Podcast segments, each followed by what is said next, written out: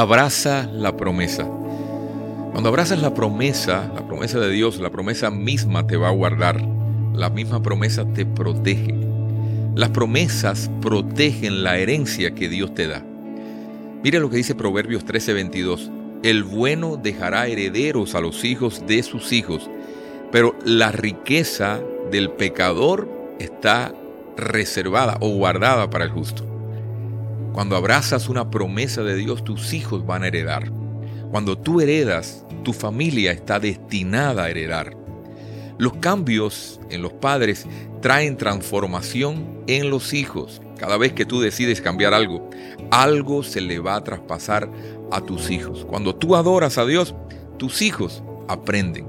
Cuando tú perdonas, tus hijos aprenden a perdonar. Cuando tú no le gritas a tu esposa, tus hijos aprenden. Cuando tú practicas pornografía, tus hijos también lo aprenden. Cuando tú no perdonas, tus hijos aprenden. Cuando tú sirves a Dios, tus hijos también aprenden a servir a Dios. La formación de un hijo no está en la iglesia, no está en la escuela, está día a día en la casa. ¿Por qué muchos no heredan? Porque la culpa, la condenación, la baja autoestima, la mentalidad religiosa nos pone en una avenida que nos corta y nos venda el futuro. Cuando cambias tu pensamiento, cambia tu conducta. Apocalipsis dos diecisiete dice: al que salga victorioso le daré del maná escondido. Maná significa el pan del cielo. La revelación de la palabra, la revelación de lo que Dios tiene para ti. La palabra no es nueva revelación, es una revelación.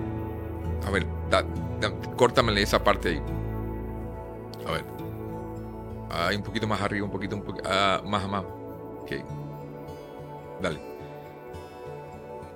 Apocalipsis dos siete.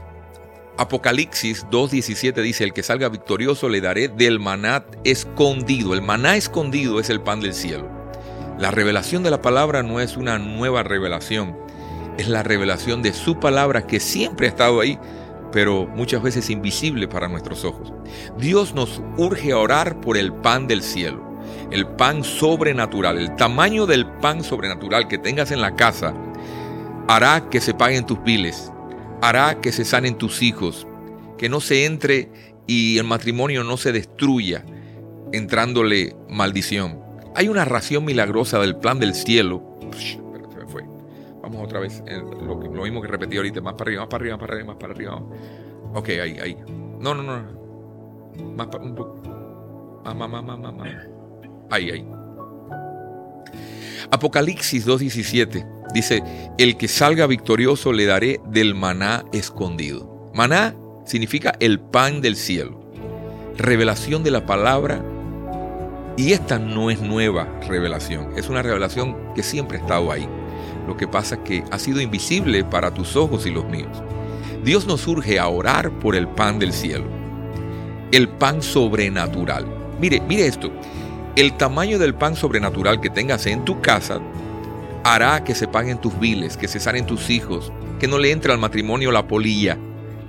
Hay una ración milagrosa de pan del cielo que todos los días usted debe orar, buscar y por consiguiente recibir, atrapar, atraer.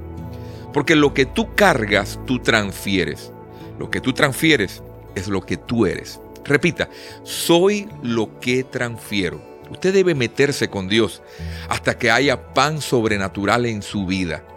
Las promesas de Dios se transfieren, la fe se transfiere, la obediencia se transfiere, el altar se transfiere. Si usted desea aceleración, usted necesita montarse en la ley de la transferencia.